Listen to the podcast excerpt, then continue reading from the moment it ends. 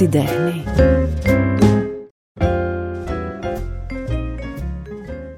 Η Μελίνα Σλανίδου είναι ένα ιδιαίτερο κομμάτι για μένα.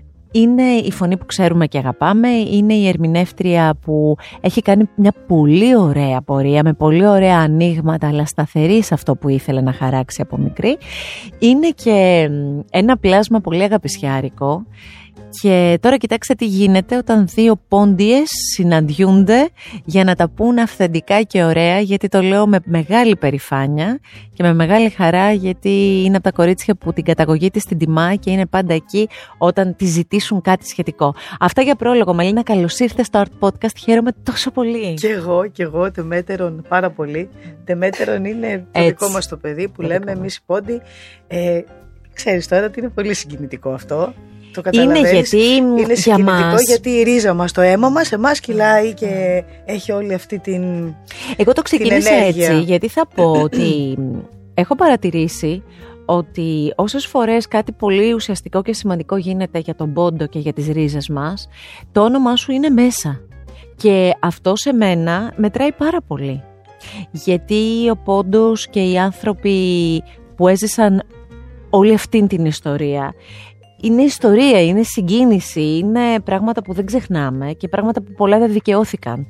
Ε, και το φέρουμε μέσα μας. Και το φέρουμε μέσα μας. Και ήθελα έτσι να ξεκινήσω γιατί σου το δίνω. Αυτό είναι, το χαίρομαι πάρα πολύ που είσαι παρούσα. Είναι πάρα πολύ σημαντικό για μένα γιατί και οι δύο γονείς μου είναι πόντι.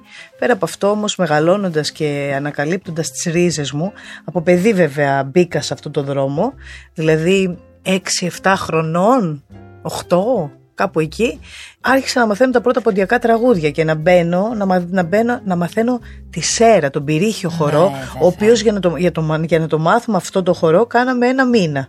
Κάθε εβδομάδα μαθαίναμε και ένα, ένα κομμάτι του. Ναι, ναι. Πολύ δύσκολος και πολύ χαρακτηριστικός βεβαίως. Βεβαίως. Είναι ο πιο δυνατός χορός μας. Άρα μέσα στο σπίτι ε, έζησες. Καταρχάς μέσα στο σπίτι εδώ στην Ελλάδα, γιατί Πόσο χρονών ήρθες εδώ, Ήρθα πολύ μικρή, από τη Γερμανία. Ναι. Μικρή. Γεννήθηκα στο Τκάρδι Γερμανίας. 40 ημερών με πήγαν οι γονείς μου. και είναι πολύ αστεία αυτή η ιστορία. με πήγαν οι γονείς μου για να με δουν οι παππούδες μου στη Σουηδία. Ναι. Όπου δεν σκεφτήκαν ότι ένα έμβριο 40 ημερών θα πρέπει να έχει διαβατήριο για να περάσει από τη μια χώρα στην Και; πήγανε με το αυτοκίνητο μέχρι τα σύνορα και τους λένε δεν γίνεται να περάσετε. Ναι. Και ξαναγυρίσαν, μου βγάλουν το διαβατήριο και πήγαν να με δουν οι γονείς μου, οι παππούδες μου, ας πούμε, στη Σουηδία. Ναι. Στη Σόλνα, στη Στοκχόλμη. Ε, και ήρθα δύο-δυόμιση χρονών. Δυόμιση-τριών χρονών. Δεν έχω δηλαδή αναμνήσει από, από το, τη Σουτκάρδη. Ναι, ναι. ναι. Οπότε ερχόμενοι εδώ, ε, φαντάζομαι ότι όλο αυτό το στοιχείο που λες με τα ποντιακά τραγούδια, με τους χορούς, υπήρχε μέσα στο σπίτι; Κοίτα να σου πω, δεν υπήρχε τόσο πολύ. Δεν υπήρχε. Εγώ το ανακάλυψα. Α, δηλαδή ήμασταν, ήμασταν ήξερα ότι η καταγωγή μας είναι ποντιακή, όμως ούτε οι γονείς μου άκουγαν ποντιακά, ούτε χορεύαν. Δηλαδή, ξέραν να χορεύουν, αλλά δεν το, δεν το άκουγα. Δεν το καλλιεργούσα. Άκουγα τη γιαγιά μου να μιλάει όχι ποντιακά, τουρκικά. τουρκικά. Mm. Δηλαδή, τα έλεγες ναι, στα ναι, τουρκικά, ναι, όταν ναι, τσαντιζόταν και όλα, ναι. τότε τα, τα άκουγα όλα. Ναι. Είχε πλάκα. Αλλά δεν, δεν υπήρχε. Αυτό που έγινε στο χωριό μου, στην παραλίμνη Γεννητσών, το οφείλουμε όλοι και το έχω, έχω πει δημόσια έχω εκφράσει δημόσια την ευγνωμοσύνη μου και, και ένα μεγάλο ευχαριστώ ε, στον πατέρα Παρθένιο. Ο πατέρας Παρθένιος λοιπόν ήταν ένας ιερέας ο οποίος είχε 12 αδέρφια από την Κύπρο όπου είναι πολύ σημαντικό γιατί Κύπρος, Πόντος και Κρήτη είμαστε πρωτοξάδερφα, είμαστε διασταύρωση mm. πολιτισμών. Γι' αυτό και έχουμε πάρα πολλά κοινά μεταξύ μας, πάρα πολλά κοινά άλλο κομμάτι αυτό. Ναι. Έτσι λοιπόν ο πατέρας Παρθένιος μας έφερε από πάρα πολύ μικρά, μας είχε σαν παιδιά του, όλα τα παιδιά. Ε, αυτό σημαίνει ότι είχαμε κατήχηση, είχαμε, μας έφερε χοροδιδάσκαλο να μάθουμε να χορεύουμε. Μεγάλο γεγονός για το μέρος Μεγάλο εκείνο, βεβαίως, τεράστιο. Να μάθουν να παίζουν και με τζέ. Υπήρχαν φίλες μου που μαθαίνουν να παίζουν και με τζέ. Εγώ δεν ούτε καν το άντεχα αυτό. Γιατί αυτό το πράγμα είναι πάρα πολύ ναι, δύσκολο. Έτσι ναι. είναι όπως μαθαίνεις βιολί. Πολύ δύσκολο. Μέχρι να βρεις την νότα. Μέχρι... Παρ' όλα αυτά, όταν ακούς το γεμετζέ δεν είναι πολύ συγκινητικό. Πολύ. Πάρα πολύ. Ε, εγώ είμαι άνθρωπος που δεν. Η αλήθεια είναι δεν, είναι, δεν ξέρω την ποντιακή μουσική, δεν την έχω μελετήσει, ούτε ξέρω να χορεύω και αυτά. Παρ' όλα αυτά να θα πω. Μακάρι. Μα βέβαια, ένα, ένα καφέ οπωσδήποτε. Παρ' όλα αυτά θέλω να σου πω ότι ας πούμε τις παραμονές του γάμου μου ήρθε και με τζε στο σπίτι για να τιμήσουμε την ποντιακή καταγωγή και έβαλα τα κλάματα. Συγκινήθηκα πάρα πολύ. Συγκινήθηκα. Εσύ λοιπόν όταν έγινε αυτό στον τόπο σου, πήγες και είπες στην οικογένεια ότι εγώ θέλω να πάω, θέλω να μάθω, θέλω να είμαι εκεί. Εγώ έτρεχα σαν τρελή στους δρόμους και έλεγα ήρθαν δάσκαλοι, ήρθαν δάσκαλοι. Ναι. Δεν το, το απέτησα. Δηλαδή δεν ναι. υπήρχε ναι. κάποιος να μου πει ότι δεν θα πας. Ναι. Πήγα εγώ. Εσύ ήσουν από εγώ τα κορίτσια. Τη, τη ζωή στα χέρια μου, να ξέρεις. Αυτό το έχεις δείξει και στην ε, πορεία. Αλλά εγώ θέλω να ρωτήσω το εξής. Ήσουν από τα παιδάκια που όταν τους ρωτούσαν τι θέλεις να γίνεις, τι έλεγες; Εγώ, να σου πω την αλήθεια, Γιώτο μου. Ε, όταν ήμουν μικρή, στο χωριό της γιαγιάς, της μαμάς μου τέλος πάντων, στην Κατερίνη, στο Σβορώνο, Μεγάλωσα σε δύο χωριά υπέροχα. Ναι. Ε, μάζευα όλες τις γιαγιάδες. Τότε είχαν τα καρεκλάκια αυτά, ξέρεις, τα, τα μικρά, τα κοντά. Καθόντουσαν όλες οι γιαγιάδες. Εγώ είχα κάνει ένα βουναλάκι έτσι από άμμο και ανέβαινα πάνω και έκανα την αλήκη βουγιουκλάκι. Ah. Νιάου, νιάου, μεγατούλα και όλα αυτά τα γνωστά. Άρα το, το έχεις από μικρή. Άρα το ήξερα εγώ τι θα γίνει τώρα. Δηλαδή ήταν, ο δρόμ, ήταν αυτό για το οποίο γεννήθηκα. Το ήξερα. Ήμουν από, από, και νιώθω πολύ μεγάλη ευγνωμοσύνη γι' αυτό πολύ μεγάλη ευγνωμοσύνη, γιατί ήξερα ότι ο σκοπός μου είναι αυτός. Ότι έχω έρθει με ένα χρέος απέναντι στην ψυχή μου, ας πούμε. Πρέπει να κάνω αυτό. Ένιωθα, το νιώθα, γιατί δεν είναι, είναι περίεργο ένα παιδί που αρχίζει να μιλάει ε, δηλαδή να αρθρώνει, μίλησα και πολύ γρήγορα, ήμουν το πρώτο παιδί της οικογένειας και να τραγουδάει από τα τσίλικα της Χαρούλας Αλεξίου ε, η Έλλη θέλει σκότωμα, θέλει καραμανιόλα. Είναι περίεργο αυτό. Ναι. Άρα είναι αυτό που λέει ο Λόρκα, το ντουέντε. Δηλαδή κάποιος γεννιέται με αυτό. Ναι. Υπάρχουν οι άνθρωποι που γεννιούνται με αυτό και υπάρχουν οι άνθρωποι που το ψάχνουν και το, το δουλεύουν για να το και οι δικοί σου άνθρωποι που είχαν αντιληφθεί λοιπόν ότι μάλλον γεννήθηκες με αυτό. Δηλαδή δεν υπάρχει διέξοδος προς τα εκεί δείχνει να πήγε. Πώς ήταν, γιατί ήταν και μια άλλη εποχή έτσι. Δηλαδή ναι. φαντάζομαι ήταν και αυτή η εποχή που ξέρουμε που όλοι οι γονείς θέλανε να αποκατασταθούν κάπως τα παιδιά, επαγγελματικά, να γίνουν αυτά τα κλασικά επαγγέλματα. Γιατροί. Ναι. Πώς λειτουργήσε αυτό στο Γιατρός πλαίσιο είναι και αυτό, μην νομίζεις, γιατρός της ψυχής. Όπου εσύ μετά διαβάζοντας το βιογραφικό, αν διαβάσετε το βιογραφικό της Μελίνας, ε, θα πείτε ότι κοίτα να δεις πώς δεν πέρασα από κάποιο μικροβιολογικό για να την πετύχω εκεί. γιατί οι σπουδές της είναι αυτές. Ναι, ναι. Πώς, πώς, πώς το έχεις κάνει το εισιτήριό μου. Αυτό ήταν το εισιτήριό μου. Ε, ο πατέρας μου δεν ήταν θετικός. Δηλαδή δεν ήταν ουδέτερος. Ούτε, ναι. ούτε έτσι ούτε... Όχι ακραίες όμως καταστάσεις. Όχι που δεν σε στηρίζω, δεν σε αυτό. Δεν σε... Όχι, όχι, δεν είχα ποτέ τέτοιο. Ναι. Αν και εγώ είμαι παιδί με το πρωτότοκο, το πρωτότοκο παιδί κάπως στηρίζει, νομίζω, εγώ τουλάχιστον είμαι αυτή που στηρίζω τα πάντα. Οπότε ναι. ε, κάπως έτσι γεννήθηκα γι' αυτό. Οπότε είμαι OK okay με αυτό χαίρομαι με αυτό, χαίρομαι με αυτό. Νομίζω ότι γεννήθηκα έτσι ρε παιδί μου. Ε, η μητέρα μου όμως από την κοιλιά μου, μου έλεγε ότι είχε πάρα πολύ αγάπη στην Αλική Βουγιουκλάκη. Ορίστε, κάπως πέρασε. Κάπως πέρασε. Και, και έλεγε Αχ, θέλω να της μοιάσει της Αλίκης. Θέλω να της μοιάσει. Καλά, εγώ δεν έχω πάρει από την Αλίκη αυτό. Έχω πάρει την τσακμιά της λίγο. Έχεις τσακμιά. Έχω λίγο, ναι. Αλλά νομίζω ότι αυτό μου το εμφύσισε. Άρα από, την, από, την, από τη γέννα μου, από το, από το όταν άρχισα να, να δημιουργείται αυτό το πλάσμα που θα λεγόταν Μελίνα, αργότερα Σιμέλα κανονικά, το κανονικό Τόσο μου όνομα. Σιμέλα, Σουμέλα λένε την Παναγία, Σουμέλα λένε και σένα. Από εκεί πέρα λοιπόν υπήρχε αυτό το πράγμα. Όταν λοιπόν εγώ άκουγα τη Χαρούλα Αλεξίου στα τσίλικα που σου λέω, όπως και τη γλυκερία και αυτά. Μου ήταν πολύ οικία, ήταν μέσα στο αίμα μου αυτό. Και τα ποντιακά μετά όταν άρχισα να τα μαθαίνω, τα θρακιώτικα, γιατί δεν έμεινα μόνο στη δική μου τη ρίζα. Ήθελα να μάθω ποια είναι η Ελλάδα, ποια είναι η χώρα μου. Τι έχει η χώρα μου σαν πολιτισμό. Και η χώρα μου έχει πλούτο, έχει βαθύ πλούτο. Έχει το δημοτικό τραγούδι, το οποίο είναι πάρα πολύ δύσκολο το οποίο έχω μάθει από τις δασκάλες εγώ, ό,τι έχω μάθει, που δεν θεωρώ, δηλαδή θέλει πολύ μελέτη το δημοτικό, άλλο ναι. τόσο δηλαδή. Έχω πιάσει, έχω προσεγγίσει ένα κομμάτι, πολύ μικρό κομμάτι της. Και όταν πηγαίνοντας στη Θεσσαλονίκη, που εκεί θα μείνουμε και θα πούμε αρκετά πράγματα, γιατί είναι ο σταθμός νομίζω, είναι πολλά ξεκίνησαν εκεί και για, όχι μόνο για σένα και για μια παρέα καλλιτεχνών. Δηλαδή, πολύ εκεί πέρα ζυμωθήκατε και κάνατε ωραία πράγματα. Ε, όταν βρέθηκες εκεί, Ξέρω μια ιστορία ότι ενώ δούλευες για να μπορείς να συντηρήσει και τον εαυτό σου. Σπούδαζα καταρχάς. Αυτό ήταν το εισιτήριό μου για να μπορέσω να. Να φύγεις. Ναι, να φύγω. Αυτό το γνωστό. Ναι, ναι, ναι. Να φύγω, αλλά έπρεπε να σπουδάσω κάτι. Βοηθάς μου το βιολόγου λοιπόν ήταν. Γιάτρευε άλλα πράγματα εκεί. Ναι, ναι. Ε, δύσκολο. Και εκεί που δούλευες, κάπως έγινε και κάποιος, δεν ξέρω τώρα θα με βοηθήσει εκεί, σου είπε ότι πήγαινε να τραγουδήσεις εκεί για να σε ακούσουν, για να μπει σε μια παρέα και να ξεκινήσουν όλα. Δούλευα σε μια καφετέρια απέναντι από τον Ευκλήδη. Σαν χθες το θυμάμαι, δεν υπάρχουν τώρα αυτά πια στη Θεσσαλονίκη. Ένας λοιπόν φίλος μου, ο οποίος ε, έχω, τον έχω χάσει βέβαια χρόνια, τότε εκείνη την περίοδο δουλεύαμε μαζί, ε, μου λέει να σου πω κάτι, με έχεις ζαλίσει. Όλη την ημέρα τραγουδάς, με έχεις κουράσει. Τι που τραγουδούσες όσο σερβιρε. Ναι, ναι, παιδάκι μου, εγώ δεν σταματούσα και ποτέ. Έγραφα στίχους, δηλαδή όπου, όπου και να τραγουδούσα. Τι τραγούδια; Κοίτα, δούλευα στο εργοστάσιο πιο όταν ήμουν ναι. στο σχολείο, έτσι. Δούλευα στο εργοστάσιο και ας πούμε στα κασόνια έγραφα τραγούδια. Έγραφα τραγούδια, έλεγα αυτό το τραγούδι εκείνο. Ερχόταν λοιπόν ο υπεύθυνος και μου έλεγε Τι είναι αυτά; Αυτό το τραγούδι του λέω είναι πάρα πολύ ωραίο. Μου λέει Το ξέρεις ότι είμαι και εγώ τραγουδιστής. Από την καριώτησα αυτός ένας κύριος. Του λέω Αλήθεια. Σαν να βλέπα ένα θαύμα μπροστά μου εγώ.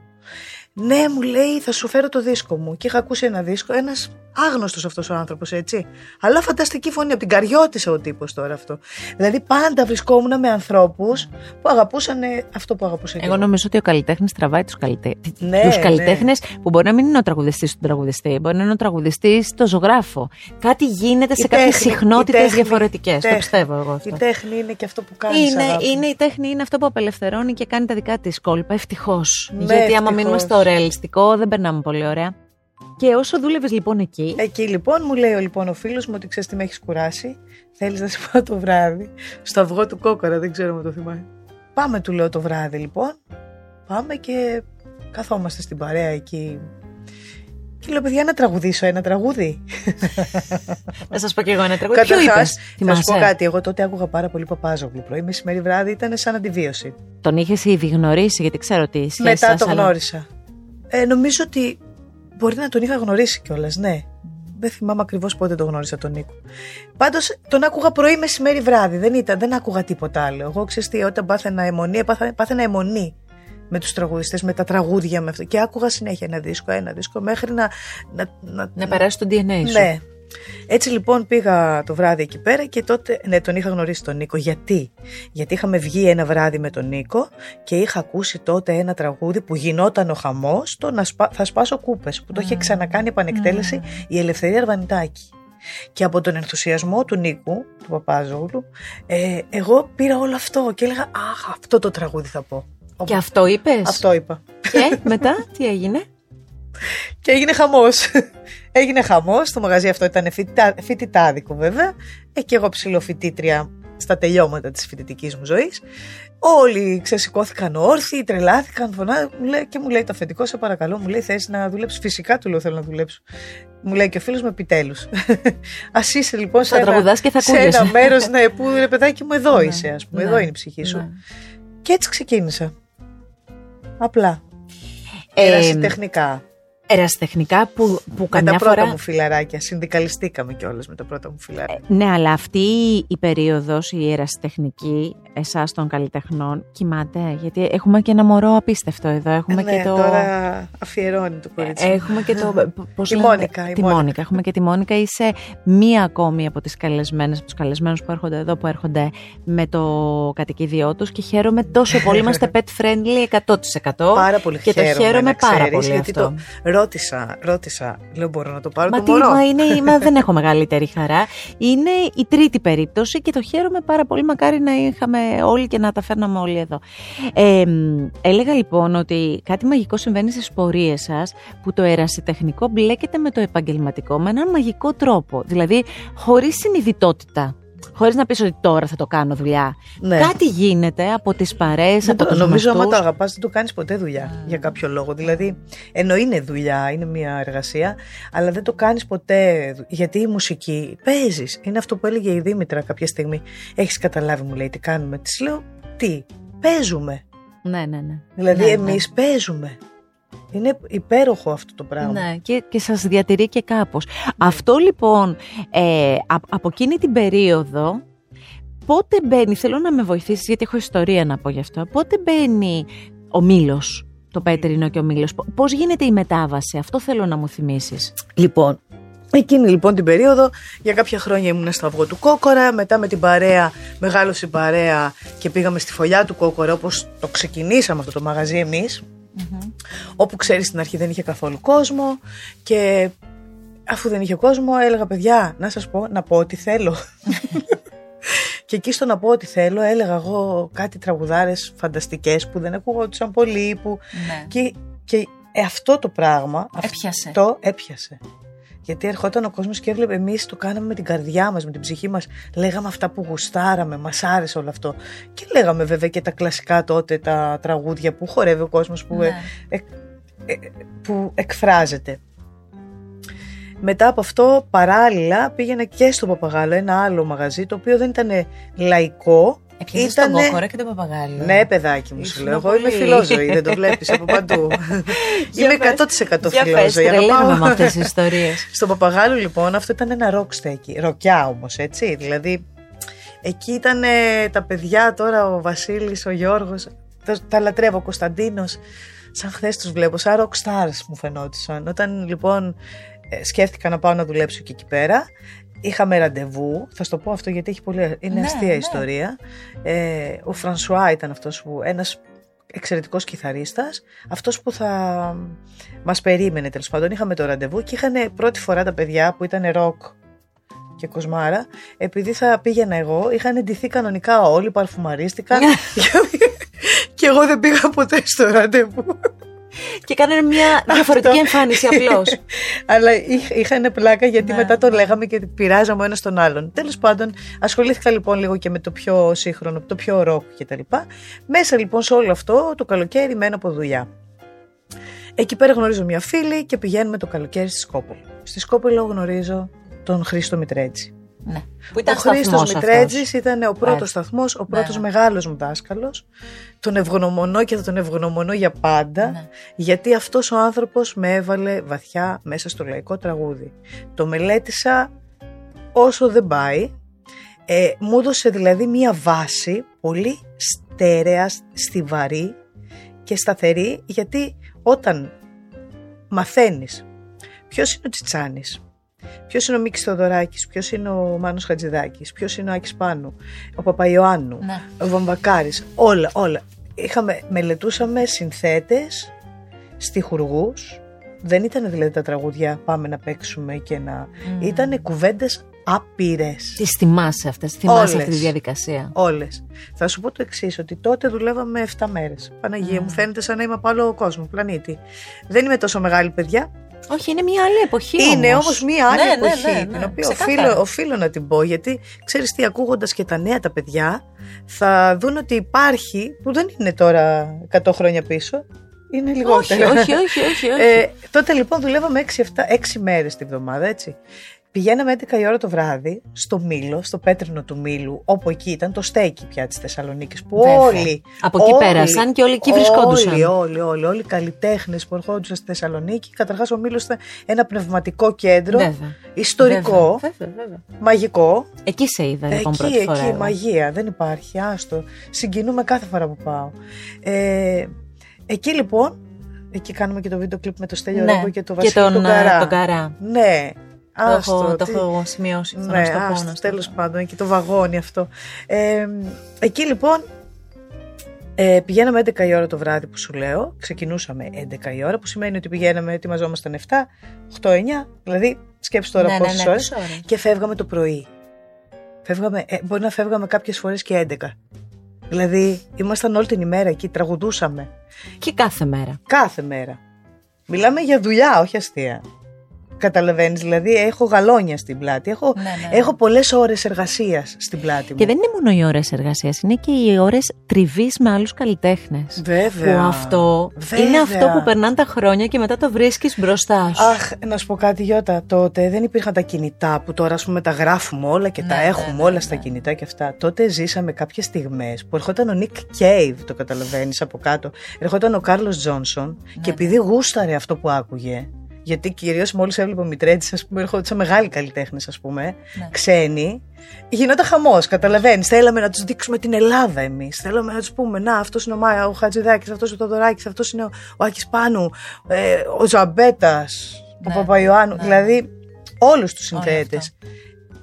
Ε, εκεί, σε εκείνη, έχω δύο πράγματα να ρωτήσω. Εκεί, όταν άρχισες πια να ανοίγεις, μελετούσες το λαϊκό, ερχόσουν από κάπου αλλού, ήσουν ένα κορίτσι που είχες πιο, και πιο έντεχνα ακούσματα και γινόταν ένα, ό- όλο μαζί αυτό.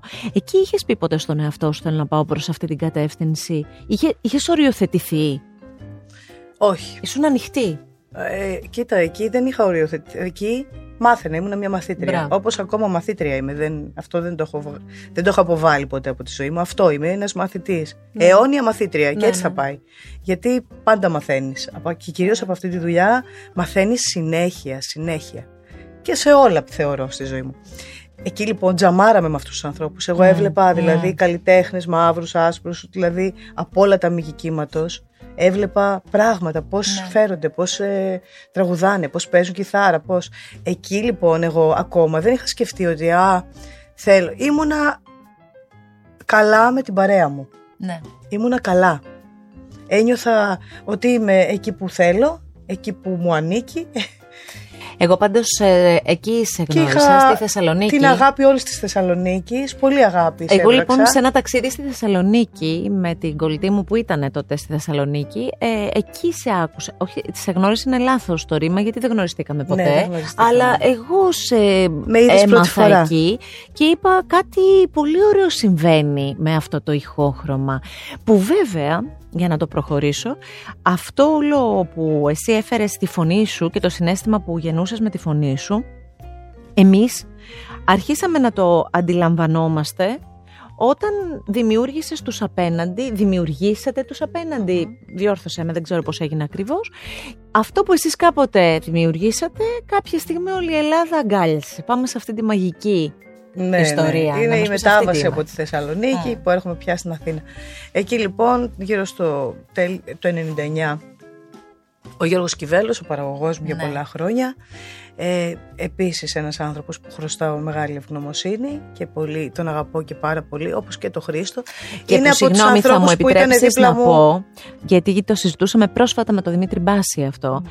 Εκείνα τα χρόνια λοιπόν, εκείνες τις, τι- τα χρυσά χρόνια της δισκογραφίας, υπήρχαν άνθρωποι όπως ο Κιβέλος, όπως ο Μπενέτος, Βεβαίως. άνθρωποι οι οποίοι και ακόμη υπάρχουν βέβαια, αλλά θέλω να πω ότι τότε ήταν οι άνθρωποι που όταν έβλεπαν κάτι ότι έχει τη γυαλάδα του και την Τα ομορφιά βλέπω, το του, βλέπαν, ναι. το τσιμπούσανε. Ακριβώς. Και ήταν και δίπλα από την αρχή μέχρι το τέλος. Ακριβώς. Όχι α, παίρνω κάτι και το εγκαταλείπω. Ναι, παίρνω ναι, κάτι, ναι. το δημιουργώ, είμαι δίπλα, είμαι στοργικά δίπλα και προχωράει. Υπήρχε όραμα. Υπήρχε ώρα. Ε, όπως και, και μέσα από τη νύχτα στάσου αυτό βλέπουμε. Υπήρχε όραμα. Δηλαδή Έτσι. υπήρχαν οι παραγωγοί οι οποίοι έπαιρναν ένα καλλιτέχνη και είχαν όραμα για αυτόν τον καλλιτέχνη. Και ο ίδιος ο καλλιτέχνης είχε όραμα για τον εαυτό του και το πήγαινε. Ναι, ναι, ναι. Οι συνθέτες ήταν πιο πολύ και πιο... Ήταν όλο μαζί ένας, ένα, ήταν μια, μια, αγκαλιά μια, χρυσή διαφορετική. εποχή διαφορετική. Ο Κιβέλος λοιπόν. Ε, Ο Κιβέλος βρίσκεται σε λοιπόν σένα. είναι εκεί πέρα. Για, πολλά, για δύο-τρία χρόνια ας πούμε ερχόταν στο Μύλο και μου 'λεγε σε παρακαλώ όποτε θέλεις να έρθεις στην Αθήνα και αυτά. Του 'λεγα δεν θέλω ευχαριστώ. Ε, ήμουν οκ με Ναι. την παρέα μου. Όταν λοιπόν έγινε ένα κάποιο συνταρακτικό γεγονός στη ζωή μου, εκεί είπα λοιπόν μάλλον πρέπει να προχωρήσω Ναι. και να κάνω αυτό το βήμα. Ας μου είναι τώρα δύσκολο, αλλά σίγουρα κάπου θα μου οδηγήσει. Έτσι λοιπόν δημιουργούνται οι απέναντι. Μέσα στου απέναντι, εγώ ήθελα πάρα πολύ να είναι ο Χρήστος ο Μητρέτζης. Ο Χρήστος όμως δεν ήθελε να αποχωριστεί από τη Θεσσαλονίκη. Γνωστό αυτό. Ναι. Και έτσι λοιπόν κάνουμε τους απέναντι. Η απέναντι είναι όλο αυτό που δημιουργήσαμε στο Μήλο. Είναι μια δουλειά που την έχτισε ο Χρήστος. Ναι. Οφείλω να του το δώσω αυτό. Και ο Κιβέλος είναι αυτός που το είδε αυτό που κάναμε. Και όπως και πάρα πολλοί καλλιτέχνες, γιατί τότε όλοι ο Γιάννης ο Κότσερα, ο, ο, Δημ, ο Δημήτρης δεν το θυμάμαι το Δημήτρη να σου πω. Η Μελίνα Έκανα, η Ελένη Τσαλιγοπούλου. Όλοι, όλοι περνούσαν και καταλήγανε σε εμάς. Δηλαδή γλεντούσαμε ναι. όλοι μαζί. Ο Μάλα μας. Ο Σοκράτης, ε, ο, ο Αλκίνος. Τον Αλκίνο δεν τον ξεχάσω την πρώτη φορά που ήρθε και μας είδε. Είχε κάτσει πάνω στο. Είχε κάτσει πάνω στο. στην καρέκλα. Και καθόταν έτσι το πυθικάκι. Συγγνώμη που το λέω έτσι, συγγνώμη Αλκίνο ναι, μου. Κάνει και την εικόνα. Αλλά ναι, τον θυμάμαι σαν χθες. Τα μάτια του γυάλιζαν, ήταν φως μες στο σκοτάδι. Και κοιτούσε με ευλάβεια. Η κατσιμίχα ερχόντουσαν, τώρα θυμήθηκα mm. και τον πάνω και το χάρι. Και μου λέει, να σου πω κάτι. Λέω, ναι, έχεις φως μου λέει. Αυτό ήταν το πρώτο πράγμα που μου Αλκίνος. Δεν καταλάβαινα τότε, ναι. Εντάξει, ευχαριστώ πάρα πολύ, του λέω. Ναι. Αυτό. Όμως ένας φωτεινός άνθρωπος ναι. ε, είναι που είμαστε καθρέφτες. Δεν είναι μόνο ότι το είδε όμως, είναι και κάτι άλλο, ότι το είπε. Ναι, το είπε. Γιατί η γενεοδορία είναι εκεί, εγγύεται εκεί, στο να τα λες, όχι μόνο Δόξα τω Θεώ, έχω συναντήσει πολλούς γενναιόδορους ανθρώπους και Μπορεί να μην το λένε, μπορεί ας πούμε να μου το πούνε μετά από 20 χρόνια γιατί και χθες ας πούμε έζησα τέτοιες εμπειρίες αλλά είναι πολύ όμορφο αυτό να ακούς ναι. ωραία λόγια από ανθρώπους που σέβεσαι, εκτιμάς, θαυμάζεις και είσαι δίπλα τους όλα αυτά τα χρόνια της ζωής σου. Βεβαίως. Είναι η δικαίωση. Έτσι. Είναι μια δικαίωση και το χρειαζόμαστε αυτό στη ζωή μας. Και είναι και όμορφο να λέμε κι εμείς όμορφα λόγια στους ανθρώπους. Γενικά όταν βλέπουμε κάτι όμορφο. Εσύ τα λες. Εγώ λέω ναι βεβαίως. Μ' αρέσει να το λέω. Μ' αρέσει να το λέω γιατί μια καλή κουβέντα είναι ότι ξέρεις τι αναγνωρίζω το φως που έχεις μέσα σου και σου το λέω γιατί και εσύ είμαστε καθρέφτες οι άνθρωποι Είμαστε καθρέφτες. Και έτσι μόνο αλληλεπιδρά όλο αυτό. Αλλιώς και κάπως έτσι γίνεται και ένας κόσμος καλύτερος. Αυτό θέλουμε. Όχι καληνύχτα και μάλλον αυτός ο κόσμος δεν θα αλλάξει ποτέ. Α τα αλλάξουμε. και Πώς έρχεσαι λοιπόν, έρχεσαι με τους απέναντι. Έρχομαι λοιπόν Θεσσαλονίκη, από τη Θεσσαλονίκη στην Αθήνα. Ε, με τους απέναντι δεν κράτησε πάρα πολύ το όνειρο απέναντι, γιατί εγώ είχα άλλα πράγματα στο μυαλό μου. Δηλαδή, φλέρταρα και με το έντεχνο, έντεχνο. Δηλαδή, ενώ η βάση μου ήταν λαϊκή, είχα όμως, ρε παιδί μου, κάποια αποθυμένα. Ναι.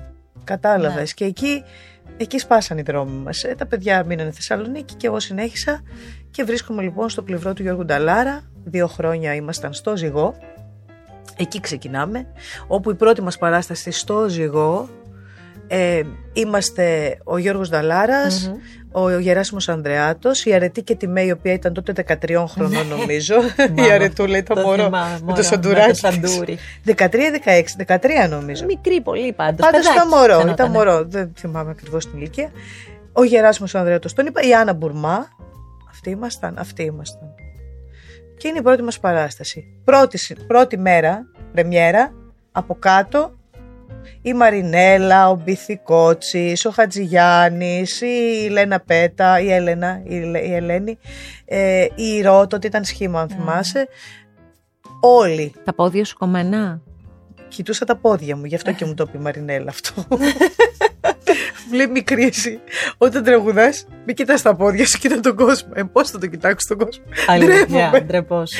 Εντάξει, ντρεπόμουν, ναι. Δεν ήμουν από αυτά τα παιδιά που βγαίνουν και κάνουν. Αυτό που κάνουν σήμερα το θαυμάζω. Ναι. Δηλαδή βγαίνουν και είναι όχι απλά κοιτάνε, δεν τους βλέπουν. Εντάξει, είναι όμως είναι άλλη. Έλεγες και πριν και για τα social, έλεγες έχουμε μάθει. Ναι, ναι, εμείς μάθαμε αλλιώς. Ε, τώρα δεν ναι. ναι, όταν βγήκες να το κάνεις όλο αυτό το τι σου έκανα και πίνηση ήταν. Ναι. Το, το έλεγες. Ε, βέβαια, είχε γίνει μεγάλη επιτυχία πια. Είχε ήδη γίνει, είχε θέλω γίνει να μεγάλη επιτυχία, το ακούγανε παντού. Ε, Πώς ένιωθες που Έκλαιγε όλος ο κόσμος. Μισό λεπτό, μην μου το προσπερνάς έτσι. Γιατί ξαφνικά βγήκε ένα τραγούδι με τη φωνή σου, με τη χρειά αυτή που έλεγα, τη χαρακτηριστική, τη ζεστή, την βελούδινη, και περπατούσες και άκουγες δεξιά και αριστερά να μην μιλήσω για τα ραδιόφωνα, να πω και για τον κόσμο, έτσι. Ναι, ναι, ναι, παντού. Το τι σου έκανα και πίνεις. Παντού, παντού. Περνούσα και το άκουγα από τα σπίτια μου. Πώς ήταν αυτό; Α, φανταστικό. Φανταστικό. Και. Κοίτα, ήταν πολύ δύσκολη περίοδος για μένα. Ναι. Είναι όμως αυτά βλέπεις πως η ταυτότητα κάποιων τραγουδιών μένει στη ζωή μας για πάντα. Πες μου γιατί μ' αφήνεις με δυο φίλια να πάρω απ' τα θολά σου μάτια τη μαύρη συννεφιά Ο Νταλάρας, θα σε πάω εκεί. Πήγαινε. Ο Γιώργος Νταλάρας. Στο θείο. Θα σε πάω. Ο Γιώργος Νταλάρας, όταν είχε αν- αντιληφθεί ότι έχει δίπλα του ένα κορίτσι που έτσι κι αλλιώς ήταν από τους ανθρώπους που σε φέρανε, που σου είπανε κατέβα και έλα να πάμε μαζί. Κυβέλο και όλο αυτό που περιγράφεις. Όταν λοιπόν κατάλαβε ότι έχει ένα κορίτσι που ήδη αγαπιέται, ήδη. Τι σου είπε, ποια ήταν τα λόγια που έχεις κρατήσει από εκείνα τα χρόνια και πώς τα λέει και τώρα που πια καλά, συνεργάζεστε, δεν μπορείς να βρίσκεστε, φανταστείς. κάνετε τις πλάκες σας μαζί, είναι αλλιώς τα πράγματα. Ε, Είναι αλλιώς, αλλά είναι πάντα το ίδιο. Να ξέρεις, γιατί υπάρχει μια απέραντη, ένας απέραντος σεβασμός, μια μεγάλη εκτίμηση, ένας θαυμασμός. Υπάρχουν όλα αυτά που πρέπει να υπάρχουν σε μια ανθρώπινη σχέση, αλλά και πόσο μάλλον και επαγγελματική. Ο Γιώργος Νταλάρας ήταν πάντα και είναι πάντα ένας δάσκαλος για μένα που η αυστηρότητά του με έχει κάνει καλύτερο, καλύτερη σε αυτό που κάνω. Δεν μου χάιδεψε ποτέ τα αυτιά ο Γιώργος Νταλάρας. Μου έλεγε πάντα εσύ είσαι ποντιάκι. Είσαι ποντιάκι και θέλω να πιστεύεις αυτό που κάνει. Να, να βγάλεις αυτό που έχεις μέσα σου γιατί έχεις πολύ μεγάλο πλούτο. Αυτό λοιπόν μου το λέει μέχρι και σήμερα Ναι. και δεν θα σταματήσει νομίζω να μου το λέει ποτέ. Όμως τον ευγνωμονώ γιατί ήταν πάντα πολύ συγκεκριμένος και συγκεντρωμένος στο έργο που λέγεται τέχνη, στη μουσική του, στην τέχνη του. Στο Βασίλη Τσιτσάνη και αυτός έτσι σαν τον, σαν τον Χρήστο Μητρέτζη που ήταν και αυτός πολύ Μμ, σε αυτό το μμ, μοτίβο, μμ. δηλαδή δεν παρεκκλίνανε. Εμείς οι κουβέντες μας ήταν ε, οι ζωές των των μεγάλων. Υποκλεινόμασταν και υποκλίνομαι ακόμα στο μεγαλείο όλων των μεγάλων δημιουργών που μας έχουν αφήσει αυτή την τεράστια παρακαταθήκη και οφείλουμε αυτό να το σεβόμαστε και να το φέρουμε στο σήμερα. Όπως ας πούμε και το «Τι σου έκανε και πίνεις» είναι ένα μεγάλο τραγούδι που έγραψε ο Μίμης Πλέσας και ο Λευτέρης Παπαδόπουλος και το οποίο το φέραμε εμείς στο σήμερα. Εσείς αυτό που κάνατε σε αυτό το, τραπέ... ε, στο τραπέζι, σε αυτό το τραγούδι είναι που πήγατε κάποια λόγια του και τα βάλατε μπροστά. Δηλαδή κάνατε... Κάναμε, δια... Ε, ναι, είχαμε κάνει τη διασκευή αυτή. Και ξεκινώντας έτσι, Ναι. εσύ έπαιρνες όλο το κοινό μαζί σου. Αυτό ήταν Αυτό μαγικό. ήταν. Αυτό Κοιτάκι ήταν η πολύ ιδέα- μπροστά. Η ιδέα της για τότε. παρέας μας. Ο Γρηγόρης ο πολύ ωραία. Μωησιάδης το είχε κάνει αυτό. Ο Γρηγόρης ο Μω- εμείς ξέρεις τι, οι πρόβες μας πώς ήταν. Ήταν πολύ, πολύ ωραίες οι πρόβες Mm. μας. Δηλαδή μου λείπει εμένα αυτό το πράγμα. Ναι. Φτια- Δημιουργούσαμε όλοι μαζί. Δεν ήταν έλα πάμε πρόβα, βάλτε παρτιτούρες, ο μαέστρος, γεια σας, πάμε τα τα τα, γεια, γεια. Τι γεια. Ναι, είναι το κακό της ταχύτητας που έχουμε τώρα. Αυτό τώρα που δεν γίνονται όλα. προλαβαίνουμε, όχι ότι... Έτσι. Α, εμείς τότε μιλάμε, δουλεύαμε άπειρες ώρες, βάζαμε, Μα ακούγαμε και γι' αυτό ξανά. και γεννήθηκε Και έτσι κάτι. γεννιόντουσαν Έτσι. ιδέες από την παρέα. Οι παρέες κάνουν τα τραγούδια, οι παρέες. Οι παρέες δημιουργούν αυτό το, το μαγικό που συμβαίνει. Αφού μίλησες και για μεγάλους δημιουργούς και αφού μίλησες και για παρέες και εδώ θα βάλω και μια κοινή μας φίλη, πολύ αγαπημένη Βορειοελλαδίτησα, την Όλγα τη Βλαχοπούλου, που λατρευόμαστε όλοι μεταξύ μας. ναι. Θέλω να πάμε και στον Αντώνη Βαρδί. Ε, το ήξερα.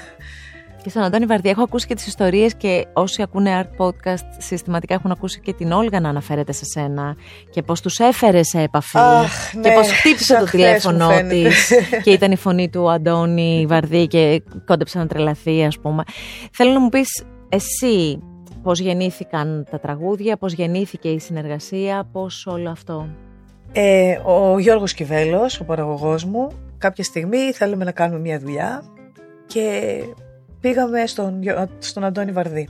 Εγώ όταν τον είδα τον Αντώνη συγκλονίστηκα γιατί ξέρεις για μένα ήταν ένας μεγάλος θρύλος αλλά ένας πολύ σπουδαίος άνθρωπος και το Mm, καταλάβαινα μέσα από τα mm. τραγούδια του.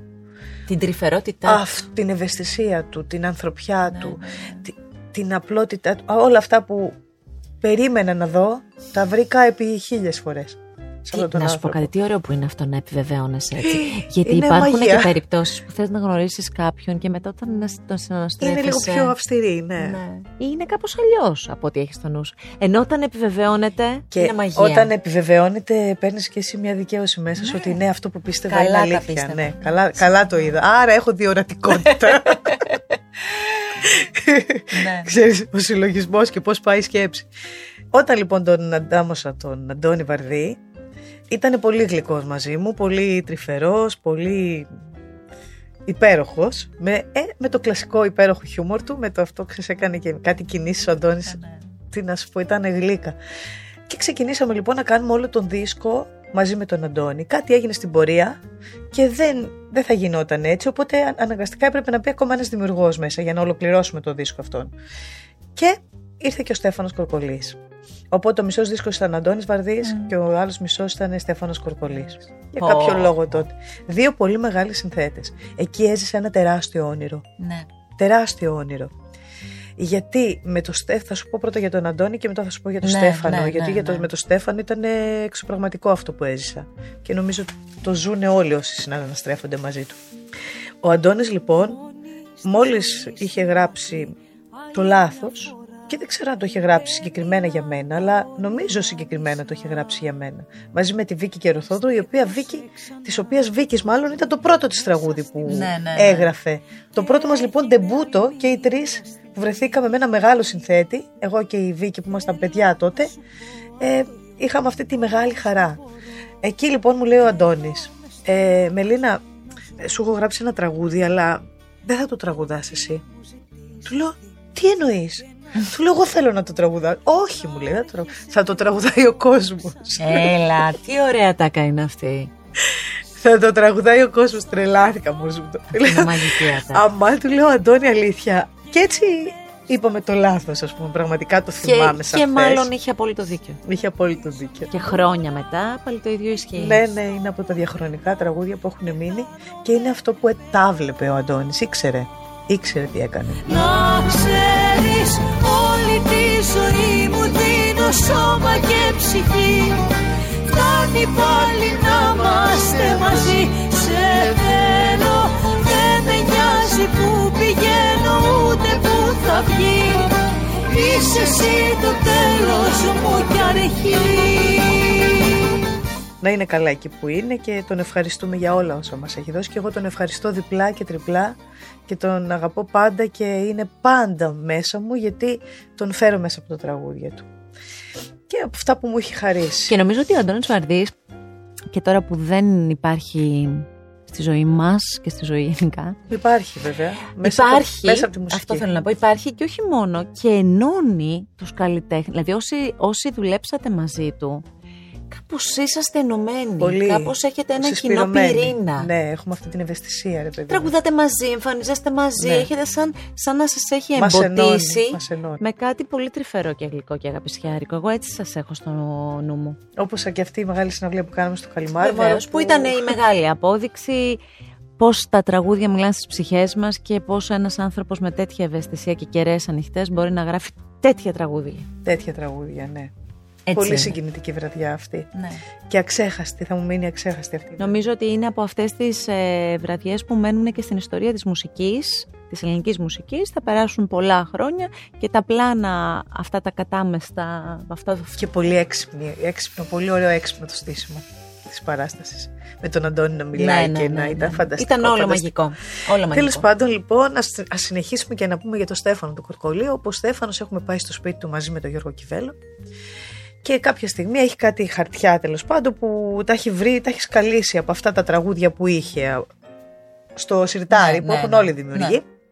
Και βρίσκει διάφορα τραγούδια και μου λέει: Αυτοί οι στίχοι σου αρέσουν. Ναι, του λέω: Μου αρέσουν πάρα πολύ. Γιάννης Γούνας, με δύο γάτους παρέα. Ωραία, μου λέει: Περίμενε. και μου γράφει το τραγούδι εκείνη την ώρα μπροστά μου. Του λέω: Τι εννοείς; Δεν το έχω δει αυτό.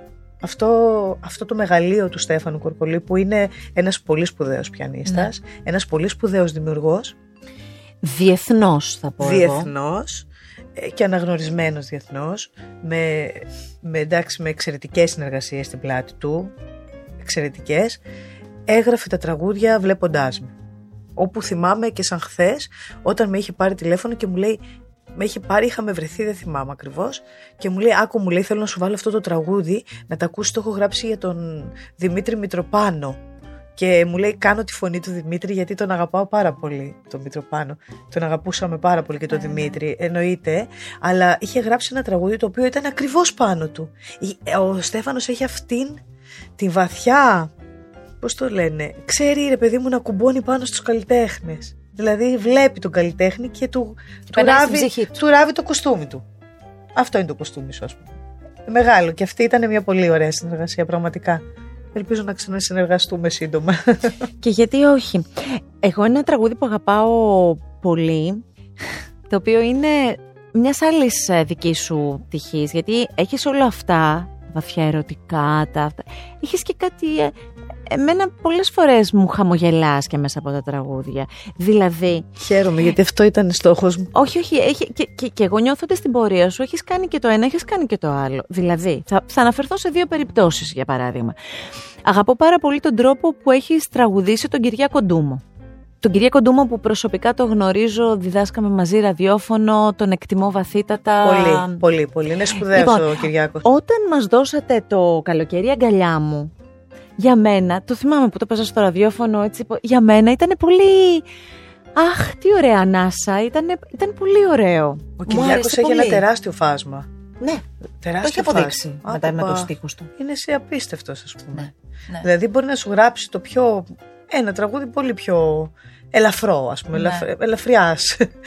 Ε, και να σου γράψει ένα τραγούδι με μια βαρύτητα που να μιλάει και να φέρνει όλη την Ελλάδα πάνω του. Ναι, γιατί έχει γνώση και γιατί ξέρει και την ελληνική γλώσσα εξαιρετικά. για να τα- Ακριβώς. Να παίζει μέσα στα Δηλαδή, δάχτυλα. ο Κυριάκος, ας πούμε, έχει γράψει το με την Ελλάδα. Εγώ ξυπνάω και κοιμάμαι. ναι, ναι. Ένα τραγούδι που διδάσκεται σε 143 χώρες. Ναι, ναι. Νομίζω. Διδάσκεται στα Ελληνόπουλα, στην Ομογένεια. Γιατί αυτό το τραγούδι είχε γραφτεί για τη Μελίνα Μερκούρη, τη σπουδαία Μελίνα Μερκούρη. Και δεν πήγε ποτέ, δεν πρόλαβε να πάει, γιατί η Μελίνα Μμ, έφυγε. μμ. Και μετά από χρόνια ήρθε σε, σε μένα, στη Μελίνα, εμένα, την άλλη τη Μελίνα. Τη μικρή που, που ούτε καν. Δηλαδή δεν συγκρίνομαι για κανένα λόγο, δεν το συζητάω. Αλλά το όνομα όμως ήταν ίδιο. Ναι, αυτό ναι, ναι, αυτό με ναι. συγκινεί. Ναι, ναι, ναι. Αυτό με συγκινεί. Και έρχεται και με, το- με το που διαβάζω τους στίχους λέω Παναγία μου αυτό είναι αριστούργημα. Και έτσι έγινε, έτσι ξεκίνησε Ναι. δηλαδή και η συνεργασία μου με τον Γιώργο τον Παπαδόπουλο βέβαια που μελοποίησε. Επίσης, και επίσης και, Το με- και με τραγούδια. Γιώργο Παπαδόπουλο και Όλγα Βλαχοπούλου πολύ ωραίους συνδυασμούς φανταστικά. έχουμε. Πολύ ωραία τραγούδια και πολύ Η αγαπημένα. δράμα, η δράμα. Και εκεί. ναι, η δράμα βγάζει, βγάζει ανθρώπους τη τέχνη. Ε, Δόξα τω Θεώ, η Βόρεια Ελλάδα Θα πω- είναι ενεργή. ε, βέβαια, τώρα αυτό. Ε, θα πω όμως και κάτι άλλο. Εγώ είχα χαρεί πάρα πολύ και τη στροφή που έκανες, εγώ το ονομάζω έτσι, να φτάσεις λίγο πιο κοντά και σε πιο νεανικό κοινό. Όταν, α, νομίζω ήταν και πάνω κάτω συνδυαστικά και με τα χρόνια που ήσουν και στην τηλεόραση σε μ, ένα πρόγραμμα μουσικό με πολύ ωραία παρέα, το Μμ, Voice, που, ναι, ήταν, ναι, που ναι. σε ευχαριστήθηκα πάρα πολύ εκεί. Και εκεί κάπου έρχεται ο Κουινέλης, που είναι, ε, η Σταβέντο είναι για μένα ειδική περίπτωση. Είναι. Τους αγαπώ πάρα πολύ. Είναι, αγαπώ είναι, το, είναι, το είναι. άκουσμά τους πάρα πολύ και χαίρομαι που υπάρχουν ε, και χαίρομαι και για τον Μιχάλη και μιλάμε για πολύ ωραία, έχουμε πολύ ωραία συζητήσεις με τον Μιχάλη. Εννοείται. Για βινίλια μιλάμε Είμαι συνήθως. σίγουρη. Έχει φοβερή συλλογή και αυτός όπως είχε και ο μπαμπάς μου. Τέλος πάντων και Και εγώ έχω συλλογή, Και δεν δι- ξέρεις από το πού. θα σε βάλουμε μέσα στην παρέα. Α. Όταν μιλάμε για αυτά. λοιπόν, και έρχεται το νερό και χώμα. Και θέλω να το αναφέρω αυτό το τραγούδι, γιατί το νερό και χώμα ήταν μια δική σου τοποθέτηση σε ένα πολύ νεανικό κοινό, σε διαφορετικό άκουσμα. Έπαιζε πάρα πολύ σε αυτό που λέμε τα mainstream ελληνικά ραδιόφωνα και ήταν καρφωμένο και στο νούμερο ένα, δεν ξέρω για πόσο καιρό. Ναι. Αυτό όλο πώς ήταν μέσα σου. Δηλαδή, η, η Μελίνα, εγώ θα το πω έτσι για να το κάνω και σχήμα. Η Μελίνα του Παπάζογλου και η Μελίνα με αυτά τα ακούσματα και αυτή την πορεία και αυτό το ξεκίνημα που πιάνει και ένα άλλο κοινό. Ναι, εγώ νομίζω ότι ο Μιχάλης το έγραψε πολύ πάνω μου αυτό το τραγούδι. Γνωρίζοντας την ποντιακή μου καταγωγή, Ναι. εντελώς πάνω μου το έγραψε. Ναι, δηλαδή, κοίτα, ο Μιχάλης είναι ένας πολύ υπέροχος, ένας υπέροχος καλλιτέχνης. Ναι. Θα τολμήσω να πω, έχει μια σπουδαιότητα αυτό που κάνει. Είναι πολύ βαθύ αυτό που κάνει. Η στίχη του είναι πολύ βαθύ. Ναι, ναι. Είναι, είναι πιο υπέροχη. μπροστά από έτσι. την εποχή και του από πολύ πολύ μπροστά. νωρίς. Είναι πάντα μπροστά ο Μιχάλης. Έχει Συμφωνώ. μια ανοιχτοσιά, ίσως και αυτή η Αλεξανδρούπολη εκεί που ηρεμεί και φτιάχνει, Ναι. δημιουργεί όμορφα πράγματα. Πάντα. Το θαυμάζω πολύ το Μιχάλη. Πέρα από το ότι είναι πολύ καλός φίλος, αγαπημένος μου φίλος και με έχει στηρίξει πολλές φορές με τον δικό του τρόπο.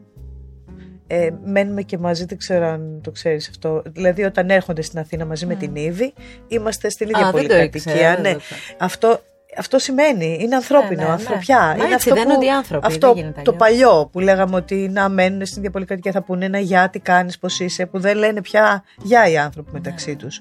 Ενώ αυτή η εποχή που μιλούσαμε τώρα, η πριν εποχή που λέγαμε, αυτοί οι άνθρωποι Ήταν ήταν, αλλιώς, άνθρωποι, μιλούσαν μεταξύ τους. Κάνανε παρέες, δεν ήταν ότι κάναμε ένα τραγούδι, γεια σας, θα σε ξαναδώ ποτέ. Κατάλαβες; Ναι, ναι, ναι, ναι, συμφωνώ Ε, απόλυτα. Ήταν όλοι μαζί, ήταν φίλοι. Ήταν αδέρφια, δηλαδή πονούσαν ένα τον άλλον. Ε, αυτό λοιπόν με το Μιχάλη, το νερό και χώμα, ήταν ένα τραγούδι το οποίο γράφτηκε ακριβώς πάνω μου. Και μάλιστα ο Μιχάλης με πήρε τηλέφωνο ερχόμενος από Αλεξανδρούπολη και μου λέει κατέβα κάτω από τον δεύτερο όροφο στον πρώτο Ντύθηκα, ετοιμάστηκα, κατέβηκα. ναι. να βάλεις τη φωνή στο τραγούδι του. Λέω δεν έχω ξυπνήσει ακόμα, δεν με νοιάζει, έλα σου έχω καφέ. Και έτσι ωραίο το γράψαμε. όμως αυτό. Κατάλαβες, Είναι πολύ ανθρώπινα, ωραίο. όμορφα, ζεστά.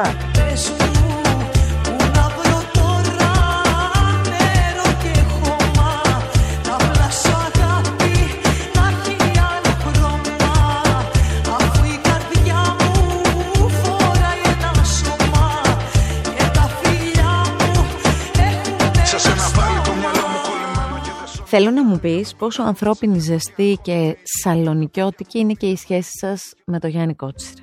Ε, Για να έρθουμε στη Σαλονίκη. να πάμε στο τραγούδι. Το Γιάννη το θυμάμαι όταν είχε κάνει την Αλεξάνδρεια. Μόλις πρωτοβγήκε δηλαδή κι αυτός, εμείς τραγουδούσαμε στο, Με- στο Μήλο, στο Πέτρινο. Ήταν με την Ελευθερία Αρβανιτάκη. Στο, στην αποθήκη, στο μεγάλο μας. Ναι, ναι. Απέναντι από το Πέτρινο. Και ξέρεις, όλοι οι καλλιτέχνες, μόλις τελειώναν, που τελειώνανε πάντα πιο πριν από εμάς, περνούσαν έτσι από μπροστά. Από, Ναι, ναι, ναι. από το πλάι. Εκεί εμείς είχαμε μια τζαμαρία και τους βλέπαμε όλους. Περνούσε και πάντα μας χαιρετούσε. Γιατί τους γνωρίζαμε όλους πια τους καλλιτέχνες, καταλαβαίνεις.